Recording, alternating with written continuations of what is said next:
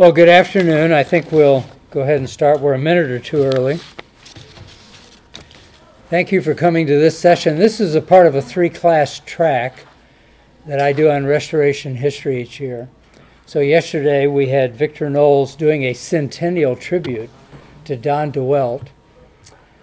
And um, I'm sort of falling down tomorrow. I always take the last day, last hour and I was going to write about all the women hymn writers produced by the Stone Campbell movement, but that would take three minutes, and we have a full hour. So I had to change my title for tomorrow to uh, Women Hymn Writers in the Hymnals of the Restoration Movement. So, which women did we really enjoy singing their songs? That's what we're doing tomorrow. So I'm not sure that counts as restoration history, but that's what we're doing tomorrow. Okay, you've seen the title for today. Um, Carisse is writing a book about our four mothers in the Restoration Movement. So let me tell you a little about her. It was eight years ago this week. In fact, it was May 4 and today's May 2. So we're coming up on the anniversary. Eight, week, eight, eight years ago this week, I totally surprised Carisse in Firestone Fieldhouse by saying we wanted to honor her with Pepperdine's Distinguished Christian Service Award. It took her a while to believe she had heard that correctly. We tried to get her up on the stage. So I brought a copy of the plaque and I'm going to read it to you. This will be the beginning of my introduction of Carisse. I wrote this so I remember it well. Pepperdine University presents the Distinguished Christian Service Award to Carisse Berryhill, devoted servant of Jesus Christ, faithful student of the Word of God, respected historian of the Stone Campbell movement, whose dedicated work with librarians, archivists, and historians has helped to identify, collect, preserve, and digitize many historically valuable documents and publications, and one who has given her life to the cause for which Christ died. Presented on May 4, 2011, at the 68th Annual Pepperdine Bible Lectures, signed by Andrew K. Benton, President of the University, Edwin L. Biggers, the Chairman of the Board, and myself as Director of Church Relations. So that was eight years ago. Uh, Carisse has a PhD from Florida State in 18th century British literature. She taught English literature at Lubbock Christian University from 1975 to 1992, 17 years. Then she moved to the job that we really know her for. She became associate librarian at Harding Graduate School of Theology, working with the legendary Don Meredith for 12 years, 1992 to 2004. And then in 2004, she began what is now 15 years as Special Collections Librarian at Abilene Christian University. I didn't bring my copy of the Restoration Quarterly, but you all know the Restoration Quarterly comes out four times a year. We have every issue back to the beginning here at uh, our library. It's now in its 62nd year. She is the president. She is the chair of our corporation board of the Restoration Quarterly. So, in addition to everything else she does, she heads up this marvelous board on the, the Restoration Quarterly. Three different times in her life, she has been, she has received, I don't even, Melissa will have to tell me what this means. She has received the Excellence in Online Teaching Award Excellence in Online Teaching Awards, part of the WISE consortium of library schools. This is for her course, her theological librarianship course at the University of Illinois. And she has received that award three different times. That sounds impressive to me. And I think um, I asked her to do something yesterday, and she said, Well, I've got to teach my class from one to three. I thought I knew the whole Pepperdine lectureship booklet this year. You're not teaching a class one to three. She said, I'm teaching my online class from the University of Illinois. And, uh, you know, you guys aren't the only game in town. and some of us work for a living, and I won't see you from one to three. Where did you teach that at? In Candace's office, Candace Weiser's office. Candace, where are you? James is She's here. not. She's not here, is she? No. James. Somebody has to watch the children, right, James? well, so you went to Candace's office and just and you taught for two hours. Well, I interviewed another librarian. Oh, Uh, Smart we do that a lot in that course. We Oh. bring practitioners in to talk to the students. oh, okay. Well, you can see she is very well qualified for this book she's writing on remembering our foremothers in the Restoration Movement. Will you welcome Carisse Berryhill? Jerry, you just ran off with my notes, darling. Thank you. Let me make sure he gave me all my notes back. I, I only brought 30 handouts, and I think that some of you may have to share. uh, But uh, I want to talk about, thank you for having me. Jerry, thank you for inviting me to come. You're welcome. I'm, I'm glad to be back at Pepperdine. It's been a while. I want to tell you before I say anything about the lesson that I have a cough, and uh, you will think I'm going to cough up a lung. Just don't be concerned. I will live through this, uh, and I will keep going. Uh, so I may tears may be streaming down my face, and I may be croaking, but I'm going to keep talking. Um, this is called Stories of Faith and Courage, and I want to talk about four women. Um, from uh, three different periods. The middle two women are almost contemporaries. Um, and all of these women, to me, have been inspiring uh, examples of um, women who found, um, through their faith, um, places of service and who, in, in many cases, overcame great obstacles um, in that search to be able to serve. And so um, there are a lot of other women that I would love to have included. I have a lesson on Irene Gatewood, for example. Um, and, and there are three other women in the Campbell family I'd like to talk about someday. But uh, we're going to do one woman from the Campbell family, and then two women from the 1890s to the mid uh, 20th century, and then uh, uh, and then one woman who's actually in the 20th century, born and, and uh, died in the 20th century. So we're going to start with Jane Campbell McKeever. Did you know that Alexander Campbell had a sister who was a college president? really? Uh, this is Jane. Now, his mother's name was Jane, and uh, so, you know, you can get a little confused. His mother's name was Jane Corneigle, and she married Thomas Campbell, and they had 10 children, three of, uh, three of whom died in infancy, seven of whom survived. Al- Alexander was the eldest, and Jane uh, was 12 years younger than him, so she was one of his baby sisters. And um, she was uh, bright, um, uh, intelligent. They say she had bright, expressive eyes. She was a very fair haired little kid, probably almost white hair. Uh, these kids were all born in Northern Ireland, where they lived with their parents. And then in 1807, um, as a result of a long series of church conflicts and things, Thomas's doctor said, Thomas, you got to get away, like go away permanently from this situation. And so he decided to go to the United States. And he was going to discuss it with the family. Alexander, who was 20 at the time, said, Dad, whether you go or not, I'm going when I come of age, which he would have been 21. So Thomas thought, well, I'll go on. And he moved to, um, he sailed across the Atlantic, moved to western Pennsylvania, wrote back uh, the next spring and said, okay, come on. Meanwhile, Alexander and all of his little siblings and their mother had been kind of, they'd been keeping dad's school going. So they sold everything and uh, were preparing to come. And about the time they were in the middle of this process, smallpox swept through their village. And the children got sick. Several of the children were sick, including little Jane, who was very seriously infected. It damaged her complexion for the rest of her life. But she survived. By the time the smallpox epidemic had abated, then it was very late in the season to get a ticket to sail to across the Atlantic because you know then the storms come in over the fall and the winter and you can't sail if you're in a sailing vessel and so they kind of bought the, got tickets on the last boat out and headed out uh, from Northern Ireland, and they're going to sail up into the Irish Sea and then over into the Atlantic. They never made the turn because this huge storm comes in and smashes their ship on the coast of Scotland.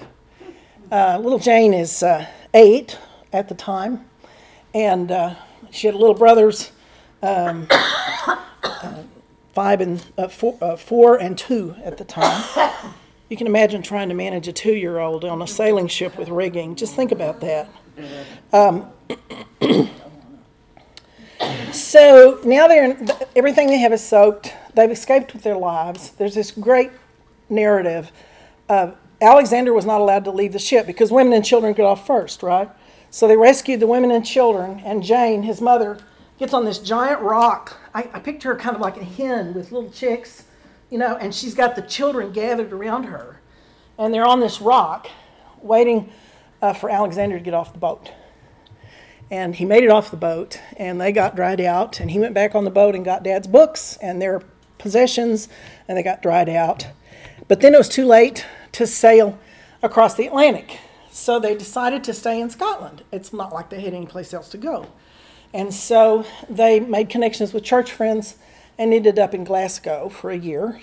And then, rewind, that's why Alexander went to one year of college, by the way. Uh, rewind the whole plan. The next summer, they're going to sail again. And so this time they made it. They arrived in New York in 1809. Um, then they sailed from New York to Philadelphia. I got a wagoner to take them 350 miles west. On the 11th day, they met Thomas, who was coming to meet them. And he scooped up little Jane and said, Is this my little white headed girl? Really, she was almost unrecognizable. She had, she, she'd been very damaged. But he didn't care. You know, he, he, he just scooped her up. Um, they traveled three more days and settled in their home in western Pennsylvania. Um, when Jane was 11, she recited the entire chapter of Proverbs 31 at her big brother's wedding. And then, when she was 13, her family, uh, her mother and dad, made a series of moves to, to work in evangelistic work in Ohio, uh, back into Pennsylvania as far east as Pittsburgh, and then over into Kentucky. And um, Jane uh, is a very apt pupil and becomes an apt teacher. She assisted her dad in schools uh, Thomas never made enough money preaching to support his family, and so he always had a school. He was a good schoolman. By the way, he has a beautiful hand. He has a beautiful handwriting. It's a schoolmaster's handwriting. If you've ever had an elementary school teacher in your family, you know how the handwriting, how beautiful it is. Alexander's handwriting is terrible, but Thomas's handwriting is beautiful. And so she helped her daddy with schools in these states um, the crisis came in Kentucky because it was a slave state, and Thomas, not really thinking too much about it, thought that there were some people here who were slaves and they needed to learn how to read. And one of the brothers from the church said, Brother Campbell, that's illegal. And Thomas was just outraged, and they kind of packed and moved back to Pennsylvania, just like that, because he wasn't going to put up with that nonsense. And so um, uh, this is a very early indicator of something that's very important in Jane's life later because she becomes an ardent abolitionist. Whereas her brother, her big brother, trying to hold the churches together and not let that be a divisive issue, kind of tried to steer middle course. And of course, both sides accused him of waffling and not taking the right stand. she wasn't public enough to be called on to make a public stand. So she made a very personal and private stand. Um, they lived in West Middletown, Pennsylvania. Uh, she opened a homeschool for boys and girls in her own home when she was 19. Um, she called it Pleasant Hill Seminary. And seminary doesn't mean a divinity school like it does today, it just meant uh, kind of a prep school sort of thing. Um, and then she married um, Matthew McKeever in 1821 when she was 21. I'm so glad she was born in 1800. It makes it easy to think about how old she was when she did something. Um, he was a wealthy wool merchant, he was a wool broker, and wool was the big industry in that part of the world right then. And uh, he made a lot of money, and they had a lot of property. They also had nine children, and then they adopted 12. Um, they also converted their barn into a station on the Underground Railroad. And um, one day Matthew came into the kitchen and he said, um, um, It seems to be that we're out of bread. And she said, Well, you know, we have such a large family. But actually, he was taking the bread to the runaway slaves in the barn, um, as well as how many ever children they had on hand at the time. Matthew, um, by the way, was one of the financiers of John Brown's raid on Harper's Ferry in 1859. Uh, in 1840, Matthew became a trustee of Bethany College, which Alexander had founded that year in Bethany, in the, in the panhandle of West Virginia between uh, Pennsylvania and Ohio, what was still then called Virginia. There's this little ear that sticks up, and Bethany is right in that little triangle there. And West Middleton is just over here in western Pennsylvania. They, they could almost walk, they couldn't quite walk, but they could easily ride a horse or take a buggy between their two schools. And you find lots of references in Campbell's uh, Millennial Harbinger, especially uh, to uh, uh his sister's school. Uh, she founded, so when her brother had founded a college level uh, institution, which in, in some ways was still a higher prep school and early college. It wasn't really what we'd think of as university level. I mean, it grows in that direction. Um, she founded, she converted her Pleasant Hill School into Pleasant Hill Female Seminary, which reminds us that Bethany was only for boys. And here's Jane, who believes in edu- higher education for women. And so she starts a college named Pleasant Hill Seminary for Women, and it uh, operated from 1842 to 1877 uh, after her death. Um, it was a liberal arts curriculum. Uh, it was not a finishing school for ladies. It was an, it was an effort to educate them in the liberal arts. So they studied math and language and science and public speaking and you know, it wasn't a normal school where you learned how to teach. We're going to talk about those in a minute. It was, um, it was a college, very much like Bethany in that Scottish model of the liberal arts college, which is kind of the template for our colleges in Nashville and Abilene and and, Malibu uh, from you know from the very beginning. I, have a letter here that she wrote to an abolitionist newspaper um, in 1854. I truly rejoice to find that one, capitalized, of our brotherhood has had the fortitude and independence of mind to rise superior to the reproach and opposition of so many of his professed Christian brethren in behalf of the poor, oppressed, and degraded slaves. I trust that you will be encouraged to persevere, believing that God, who in all generations has been the, God of the oppressed, will strengthen you and bless your efforts in the good cause for which you plead. I intend to exert my influence in this victory vicinity, in this vicinity, she means Pennsylvania, amongst our brethren, amongst the churches of Christ, in behalf of your magazine. It was the Northwestern Christian magazine. It's edited by Ovid Butler, who also published essays by Frederick Douglass. Um, in 1866, uh, she's by 66, 66 years old by this time. She turned over leadership of the school to her son, TC, uh, but he, he dropped dead very soon after that. And so she came out of retirement uh, um, again and resumed leadership along with his wife. Um, who had always been involved in the operation of the school, and another woman. They, sta- they had 105 students enrolled that year. Wow. And uh, the list of their graduates who received the degree Mistress of Arts, kind of like that, Mistress of Arts, as opposed to Master of Arts, Mistress of Arts. Uh, she had 165 graduates from her school eventually. The 105 students were in what year? Uh, 1866.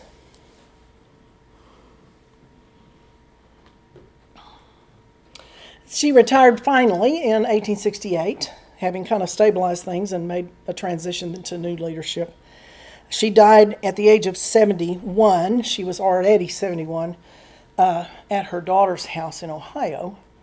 Um, she is buried in the Campbell Family Cemetery, and um, I have a picture here of Matthew, her husband, and a picture, you've got this picture in a small format there. And here's a picture of Pleasant Hill Seminary, and on the back, here's a picture of their graves, if you want to just pass those around. How did she die? I, I think she probably died of pneumonia.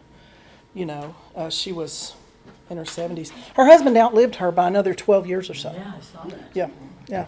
Is there a historical marker on that pleasant, uh, yeah, on that seminary property? Um, that's a good question, and I don't think I know. I asked the guide who was driving me Yeah. around Washington, Yeah. Pennsylvania, and I Yeah. can't remember what he said. Yeah, I don't, I don't know. It was West Middletown. See, Matthew had immigrated to West Middletown uh, from, Ire- uh, uh, from Ireland, or, or yeah, uh, uh, shortly after they had moved there. And he was already there by the time she got back. So she found this young man of promising means. So that's Miss Jane. I really like her.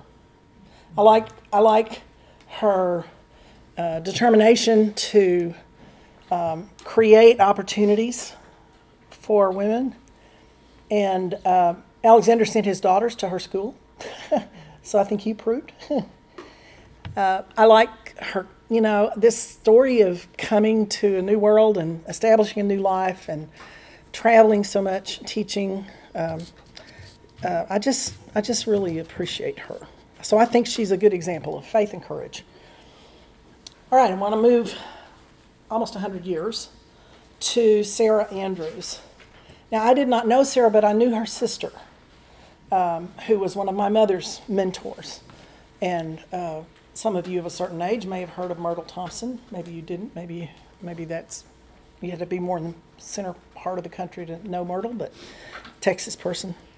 Uh, this story begins, however, long before Sarah was born, because Sarah's mother, Ada, Adele, but they called her Ada, Ada Shepherd, um, had gone to a school in her home state of Indiana when she was a girl, and she had adored her teacher, whose name was Kate Johnson. Kate wanted to be a missionary in Japan, and so she left the school and she went to Japan to be a missionary. And you can read more about her in Bonnie Miller's book called Servants of the Risen Son in the Land of the Rising Sun.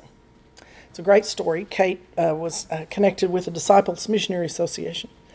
Uh, she served in Japan from 1886 to 1917. Um, Ada, however, did not get to go be a missionary. Instead, she got married and had eight children. and she moved to Tennessee, to Dickson, Tennessee, which is just west of Nashville. And she and her husband uh, established, they, uh, they had a farm near there. They established a congregation, organized a church there in Dickson. And to them were born these eight children. The second oldest child was Myrtle, and the one, two, three, fourth oldest child was Sarah. So it's Rob, Myrtle, Pete, Sarah, Kate, Douglas, Bess, Neil, and Mark. Um, but I want to talk about Sarah mainly, but Myrtle kind of comes in and out of the story. So Myrtle is Sarah's big sister. Sarah was born in 1892. That was the year that J.M. McCaleb went to Japan with a team of people to begin evangelistic work in Japan. Um, Sarah was baptized. Um, well, I want to say, I want to mention in 1904, Kate Johnson comes back from Japan on furlough and she visits Ada. And that is it for Sarah. She sees Kate. She understands her mother's passion for mission. She says, That is what I'm going to do.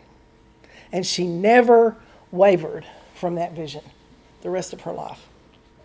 Um, she was baptized when she was 14 by I.B. Bradley at the Walnut Street Church of Christ in Dickson, Tennessee. Brother Bradley was the guy who organized funds for her the whole time that she worked until very late in his life when he was too feeble to continue. Uh, and that was very close to the end of her life as well. Um, in, when Sarah was 17, she met J.M. McCaleb. He came through Dickson raising funds, talking about the missionary effort, and she waltzes up to Brother McCaleb and she says, She's 17. She says, I want to be a missionary in Japan. And he's, I think he kind of patted her on the head, you know, and said, Well, honey, you know, get your education and, and then, you know, let me know when you're ready to go. So that's what she did. she got her education. She finished her high school education. Then she went to Memphis to go to normal school. How many of you had a grandmother or a mother who went to normal school? Anybody have a grandmother who went to no- normal school? They're now state universities, um, but they're teachers' colleges. And they were usually a two year program where you learned how to teach children. So Sarah went to normal school, and when she was 22, she was done, and she wrote Mr. McCaleb, I'm ready to go to Japan. And he said, Well, do you have any money, you know, to go? And so they had to work on that. On Christmas Day, when she was 22 uh, ish, maybe 23, she took the train to Vancouver, BC, and sailed from there uh, to Japan. She arrived in January 16th of 1916. She never lived in the United States for more than a couple of four years at a time Now, after that. she sailed out of Seattle. Was it Vancouver or Seattle? I th- well, I have two sets of notes. Then they're probably one of them is wrong. Good catch. Different I'll have to look. Yeah. Um, maybe the train went to Vancouver and then she went down to Seattle to get the boat. I don't remember. It would be in it would be in the book Virtuous Servant, um, because the, the details of that boat and there's some ship's manifests in that in that in that book. Thank you. Um, so she she joins up with the McCaleb team. They have this massive house. She lives up in one of the little bedrooms upstairs. And in her first year of work with the McCaleb team, of course, it's mostly devoted to learning the language, but she made a convert. She converted a woman named Iki, or you'll see her name Oiki, which is a little prefix. Her last name was Naemura. Oiki stayed with Sarah and helped her the rest of Sarah's life. And she was converted the first year that Sarah was in Japan. And she stayed with Sarah the rest of her life. They also converted Oiki's mother um, in the next year or so. Um, then there is a series of, of moves. Sarah moves from um, uh, uh, um, Tokyo, where the McCaleb team was, to Okitsu near there. And then in 24, she moved to Shizuoka. She had gone home in 1920 for her first fur- furlough, and she was gone. She, she was gone about two years. But her relatives were very upset about the kind of house she was living in because they were worried about her health. And so they bought her a prefab house and shipped it to Japan. Uh, Sears and Roebuck had some of these. yes. Yes, you could buy this. This one was not from Sears, Oh, it but not. it was from another supplier. But it was like that. You could buy a whole house and have it shipped and put it together. So they sent, and it's still there. I have a PhD student who's uh, who was there last year, Jeremy Heggie, and he went and see to see the house. Yeah, yeah. Have you seen it? Yeah. Yeah. What was Oiki's last name? Naemura, N A E M U R A. It's in very small letters there under her under her photograph. She took her second furlough in 1926, and she brought Iki with her, and they spent uh, four years in Nashville and in Dickson and in Los Angeles. Uh, the McCalebs are based out of Los Angeles. Uh, they returned to Shizuoka in 1930 then uh, began a new work in Shimizu in 1933. 1935 to 1939 was her third furlough, and at that point she was so sick that she had to go to the Mayo Clinic. Now, Sarah never came back to the States until she was too sick to carry on. And the reason she was sick is because she would not eat. She would not buy food for herself. She would put all the money she could put into giving to orphans or to poor widows or into the work of the church, and she starved herself. Um, and if you see pictures of her, uh, even um, not to mention the war years, uh, just her health is always terrible. Her teeth were always bad.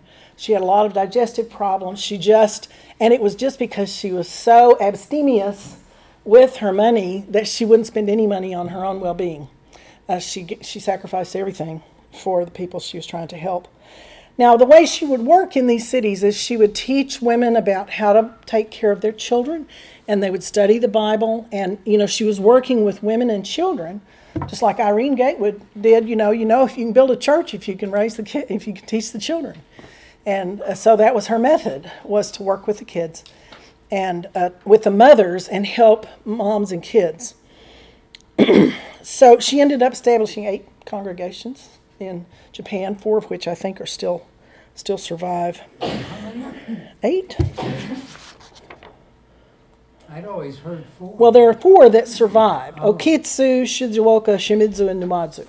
But she established eight. I think so. I, or else I made it up. Can you give me the year when she was at the Mayo Clinic? Um, yes. No, it was somewhere between 1935 and 1939. And do you know if George Pepperdine helped I don't know. financially? That's an interesting question. Um, there are not very many of her papers in, collected in one place. Uh, the family still has a lot of documentation about her life, and uh, uh, the woman who wrote Virtuous Servant had access to photographs and, pap- and documents that, that are not held in any library anywhere. And so all we know is what's in that published book called Virtuous Servant. Uh, and it's a, it's a study of uh, Sarah's life.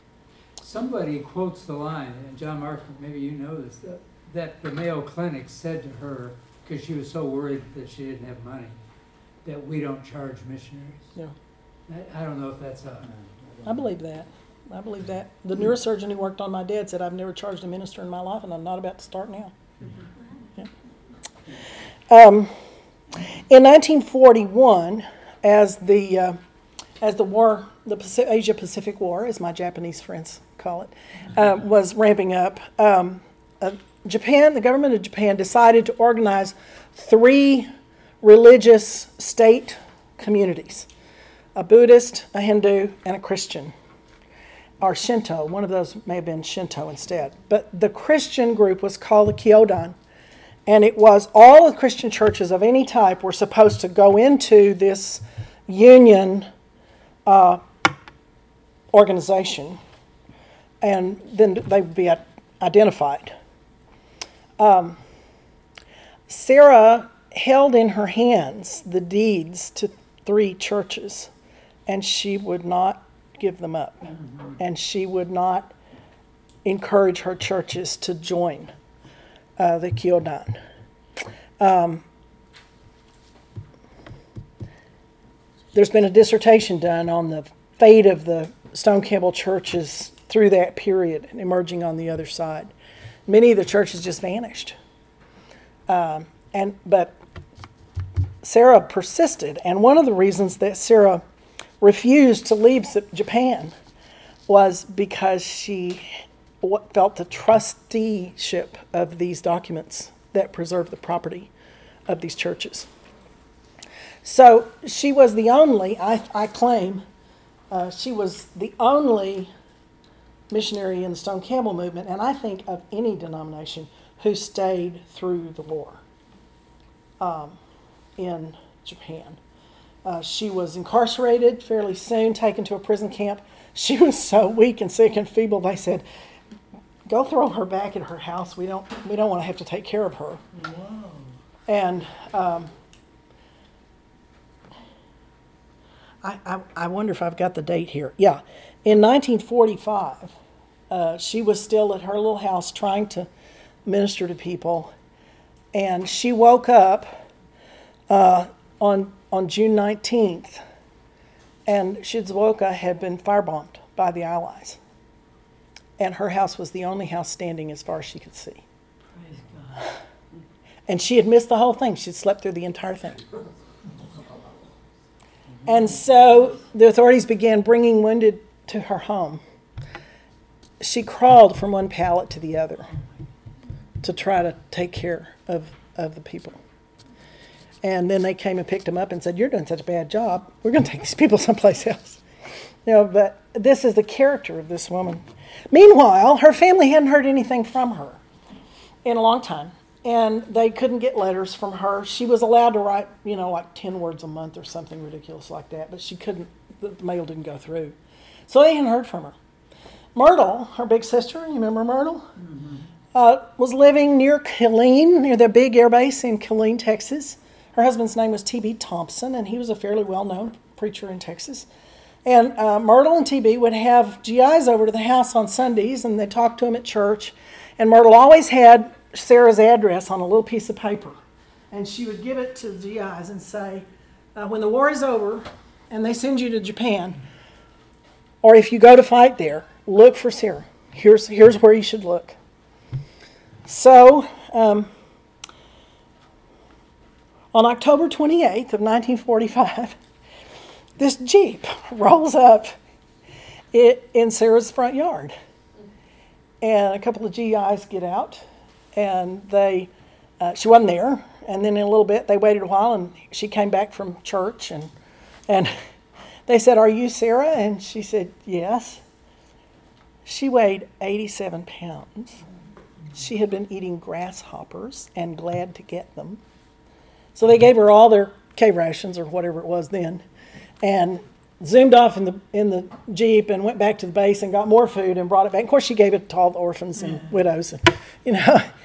And so then they saw to it that she was evacuated on a hospital ship and got back to the states and, and was uh, treated.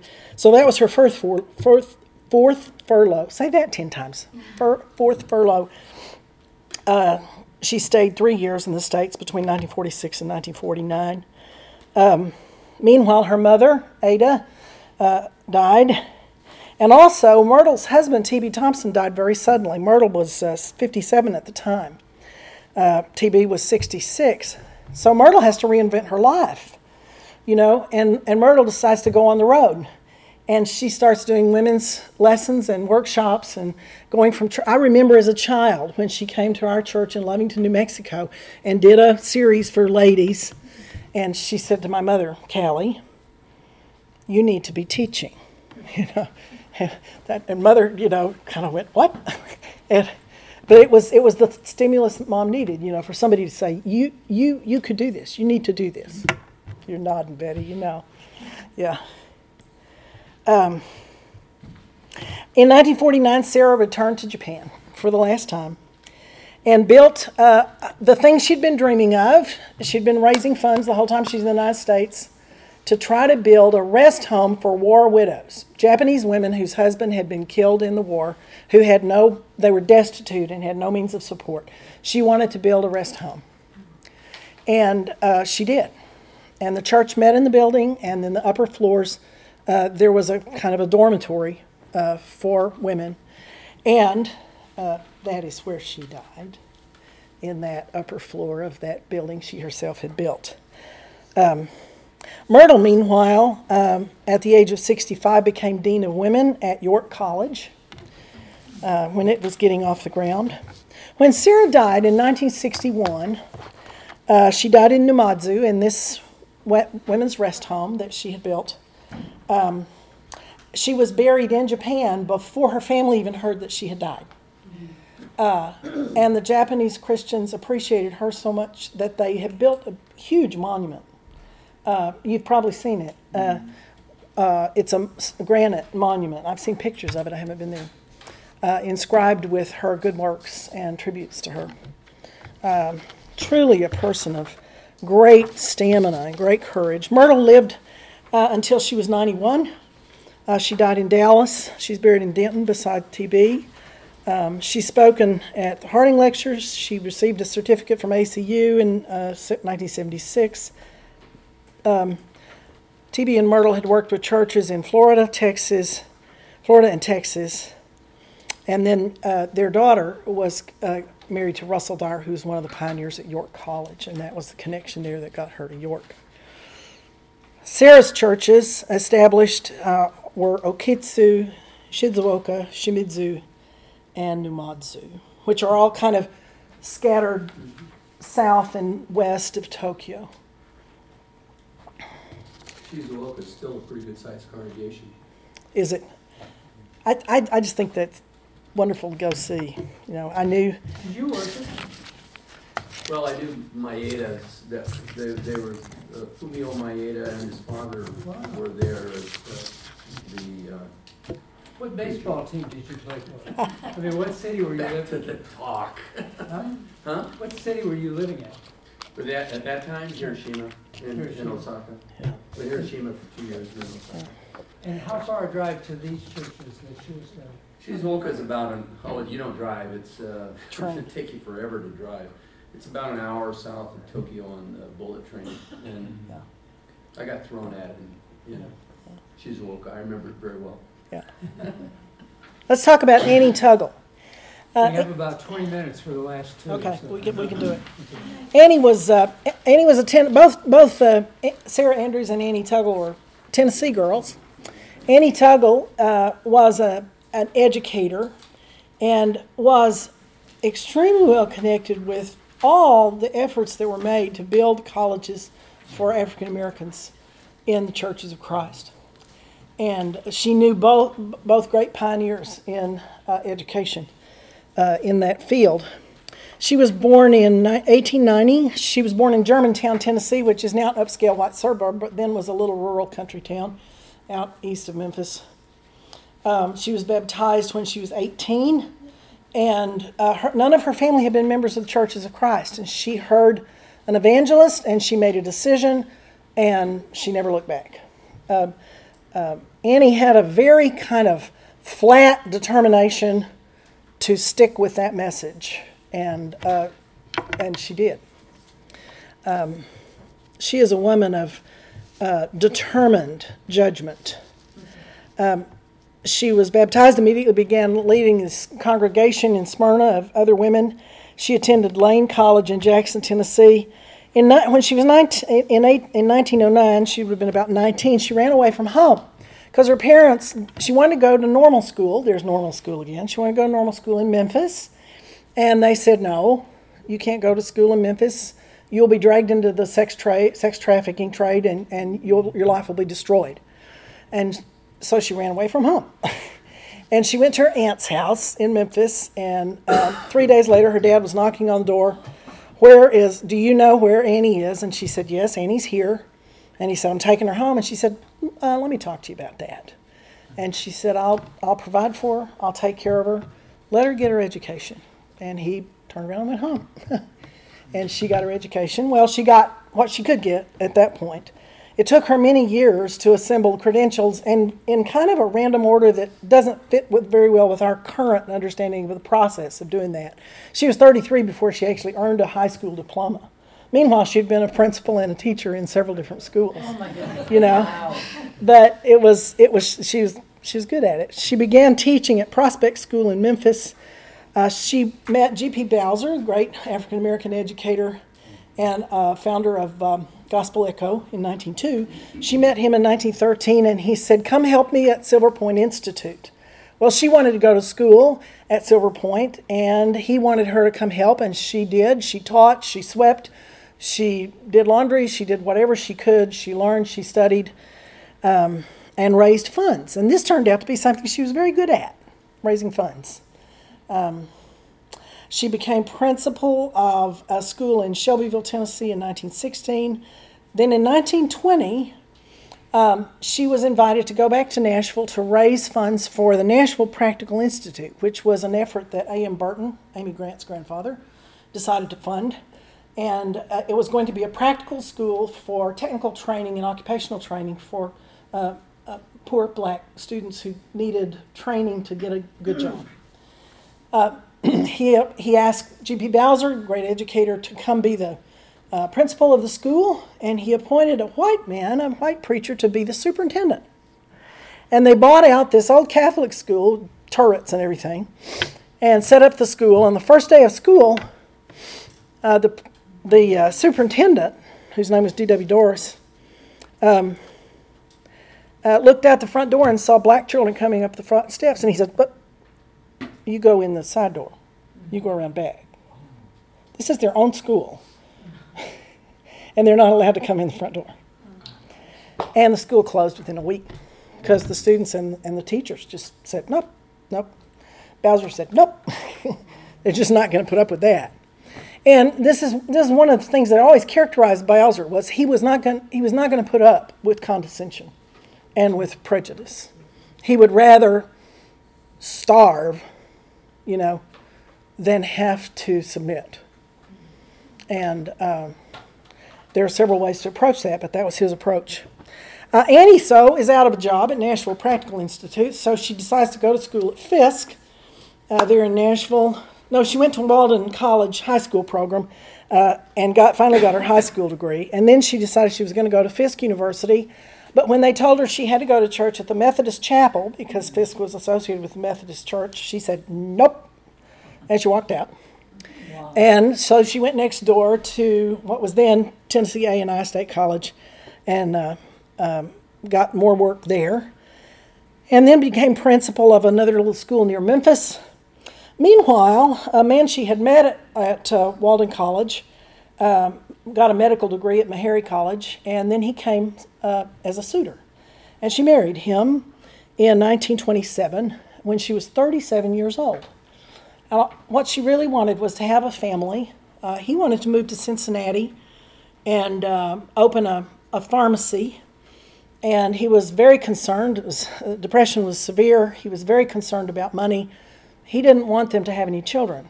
They, they, and, and there was a terrible um, he recommended a series of treatments for her, which destroyed her fertility permanently. And she was crushed, and she said, This marriage can't go on. And so they made an agreement that they would divorce, and they made a vow that neither one of them would ever marry, remarry. And they never did. And she never saw him again. She saw him once from a distance, but she never, she never communicated with him again.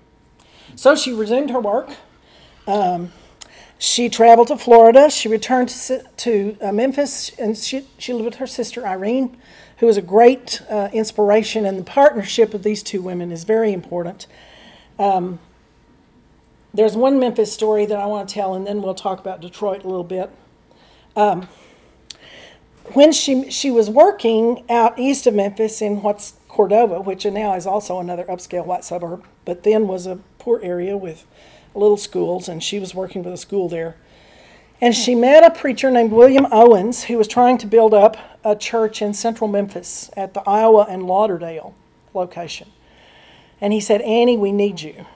We need your skills. We need your teaching. We need your energy. We need your fundraising ability. Come help us. So she decided, she and Irene decided to move into Memphis. And she started working with Brother Owens uh, to build up the Lauderdale church. Now, the Lauderdale, the um, Iowa and Lauderdale Church was actually a mission outreach that was funded by the old downtown white church, the Union Avenue Church in Memphis. And they were in financial trouble. They were, not, they were losing ground. They weren't making their budget. And the membership was not really catching hold. So there was this big meeting between the leaders of the black brethren and the leaders of the white church. And Annie was at the meeting, and so was Irene.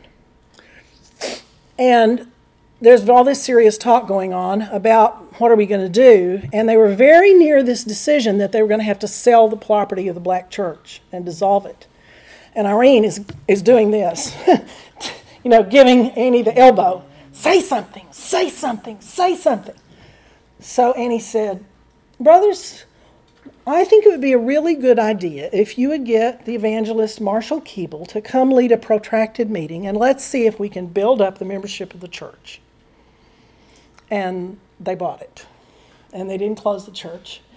And in the next couple of years, they had two protracted meetings with Marshall Keeble and then A.C. Holt, and um, they built they built a, a church. Then Annie had a problem. She had all these new converts, and she didn't feel like she had had any training in study of the Bible. So she went to study under a woman. I have her name, Annie Massey was a white Christian. She was at the Harbor Avenue Church in Memphis. And Annie says in her autobiography, Another World Wonder, that Annie Massey had also taught somebody else who studied in Memphis, Sarah Andrews, 15 years earlier. Is that not something? You remember Sarah went to normal school in Memphis? Annie's in Memphis now. And Annie Massey is a link between these two women, even though they never knew one another, but they knew this one woman. Um,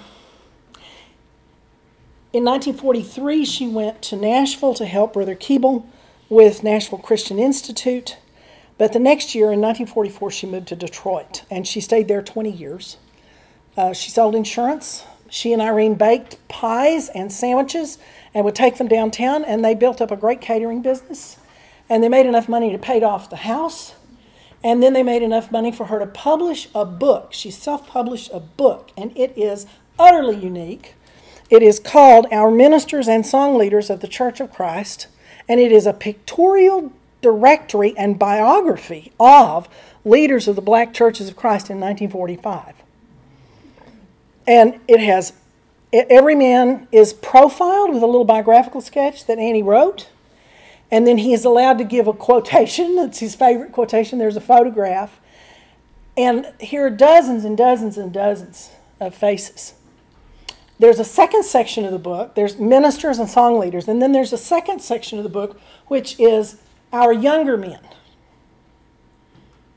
One of those young preachers in that book was a 15 year old Fred Gray, the hmm. great civil rights lawyer, hmm.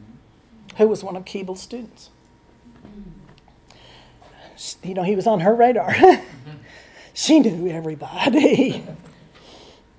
she uh, returned to Memphis when she was 74. Then she decided to take a mission trip to Bahamas and Jamaica and Haiti when she was 77. Uh, in 1971, um, Irene's son came to Memphis and said, Mom, um, I, I want to take you to California. I've got a place for you in Perris, California. And he said, uh, Aunt Annie, you're coming too. There, I have a place for you, and if you'd like to come, I want you to come too. And so these two old women moved uh, to California, where Irene's son uh, helped them, and that's why uh, Annie Tuggle died here in California in 1976 when she was 86 years old. When she was 82, just four years before her death, she wrote an autobiography called Another World Wonder. And she doesn't mean that she's a world wonder. She means it's amazing what has happened in her life. And she says, that's just a world wonder, you know, that this happened. I could tell, I could tell stories about Annie. For, you should read that book. It's not an easy book to find, um, but it's a, it's a great book. Okay, let's talk about Mary Oler just a little bit.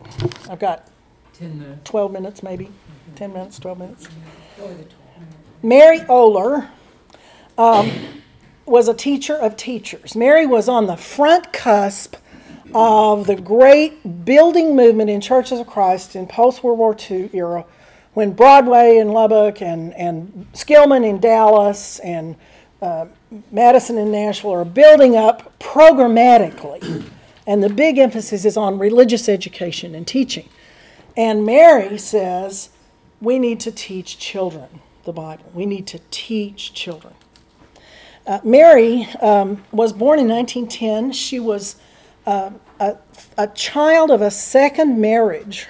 Uh, her father was much, much older than her mother, and so she had half siblings who were uh, much older than her, uh, which was a good thing because her parents died the same week when she was 14. Uh, and she was she and her brother were more or less her own brother were more or less kind of orph- orphans but she had a big sister a half sister who took care of them. And they lived in greenville texas and so she finished high school there. She met gail oler who was eventually to be her husband uh, while in high school but she wouldn't date him because he wasn't a member of the church. And she wouldn't have anything to do with him. Nope. Nope. Um, well, then they went on to East Texas, what was in East Texas State, and they got involved in the Bible school, and he got started studying, and he was baptized, and then she was like, "Yep." so he went to ACC then, and he went to Harding, and he started preaching, but he was preaching in Texas, and so their relationship got stronger. And at 21, she married Gail, and uh, they lived in that part of Texas, in east, east and a little south of Dallas, the rest of their lives. Um, Gail preached at Gilmer and Terrell and Ennis and Temple and Gladewater. In 1938, when she was 28, they began publishing a little periodical called Just a Moment. It was a devotional thing, kind of like Power for Today or something, that Gail did. Um, and then um, in, when she was 33, they moved to Boles Home, and he was the superintendent at Boles Home, which was a home for orphans. And she had four children of her own, but she also had a hundred other children that she took care of. One of those children is a member at the church where I live in in, in Abilene. Where do I live? Abilene, and she remembers that Mary would would teach them songs, and they had a little chorus for the children. And she remembers how she loved to sing with Mary. and how important it was to her to sing. And Mary taught them to sing, and she loved them. Um, Mary was one of the very first people to teach on teaching the Bible to small, chil- to small children um, in the very first Dallas, teacher training workshop that was held in 1947. Uh, in, in the 1950s, Mary, get this, I can't believe you, do, you could do this. Mary taught a live Bible school for little kids on television. Can you imagine what two year olds and three year olds in a live TV setting are going to do when you're trying to teach them the Bible? And she did it for several years. You know, she had this weekly broadcast live teaching the Bible to these little kids. Um, and she's in lots of training workshops and things. And this was the great era of the workshop, teacher workshop movement. In 1970, when Gail was, when, when, when uh, Mary was 60, Gail was having health problems, and so he retired as superintendent, and he, he did not live much longer. Uh, he had a stroke, I remember. She told me that after his stroke, uh, which he survived, he walked up to a door and he looked at the doorknob and he said, I knew you were supposed to do something with it to open the door, but I had no idea what. Uh, and so he had a series of cascading health events and died then when she was 63. Okay, so now what's she going to do? you know, she goes to school. and she earned a college degree, cum laude, in 1978 when she was 68 years old. And she poured her life into writing for children and writing for teachers of children. Um, um, teaching the little ones, teaching is easy. She wrote dozens of little books of songs. She loved to write new songs. You know, our guys who are over here in Stauffer Chapel teaching new songs to the church, they, they should know some of those songs. She wrote hundreds of poems and songs for children. I, I tracked down that she wrote for Christian Woman and Christian Bible Teacher and Christian Family Magazine and 20th Century Christian. She spoke at college lectureships at ACU, Fort Worth, Freed Hardeman, Harding, Lubbock, maybe other places that I just haven't found documentation on yet. I I remember Mary because she stayed at my house one time in the 1970s, because I remember which house it was, and so it would have been between 1975 and 1977. And uh, she was doing something at Lubbock Christian at the time, and uh, she stayed in her one little guest bedroom. And uh, she, she, this, you can't tell from this picture, she had a smile that would light up a billboard. You know, just big, toothy smile. Such a sweet, sweet person. And she loved those little kids. Uh, she retired finally in uh, when she was about 85, and she moved into um, uh, a Christian care center in uh, Garland, and that's where she died when she was 95 years old in Dallas. And she is buried um, uh, where Gail is buried. So that's my four girls. When can we read this book? What book? You're obviously gonna turn this into a book. Can Oh. you give us a, I have no idea. I've got another book I have to write first. And you, this is your first week of a four-month sabbatical? Yes. Started I'm- May one, which I believe was yesterday. That's So you're right. off That's right. May. June, July, and August. That's right. And I'm going to Scotland uh, because I told you Alexander was in school for a year in Scotland. And I have one of his notebooks, a copy of it. The original is in Bethany at Phil- Phillips Library in Bethany. And I've transcribed it, and I want to compare it with some similar notebooks that other students from the same professor um, took between 1783 and 1795. There are three other sets of students' notes, and then Campbell's set is 1889. I, I want to know what, how much that course changed. I- mean, you know. What- What's your current book that you said you have to complete? This, um, this manuscript that um, nobody can read it because it's written in Alexander Campbell's handwriting. I nearly went blind. Uh, but I have it transcribed, and so I'm going to publish it with a critical introduction and notes so that it'll be accessible to people who don't want to have to read his handwriting. It's mm-hmm. awful. Thank you all for your Thank you. attention.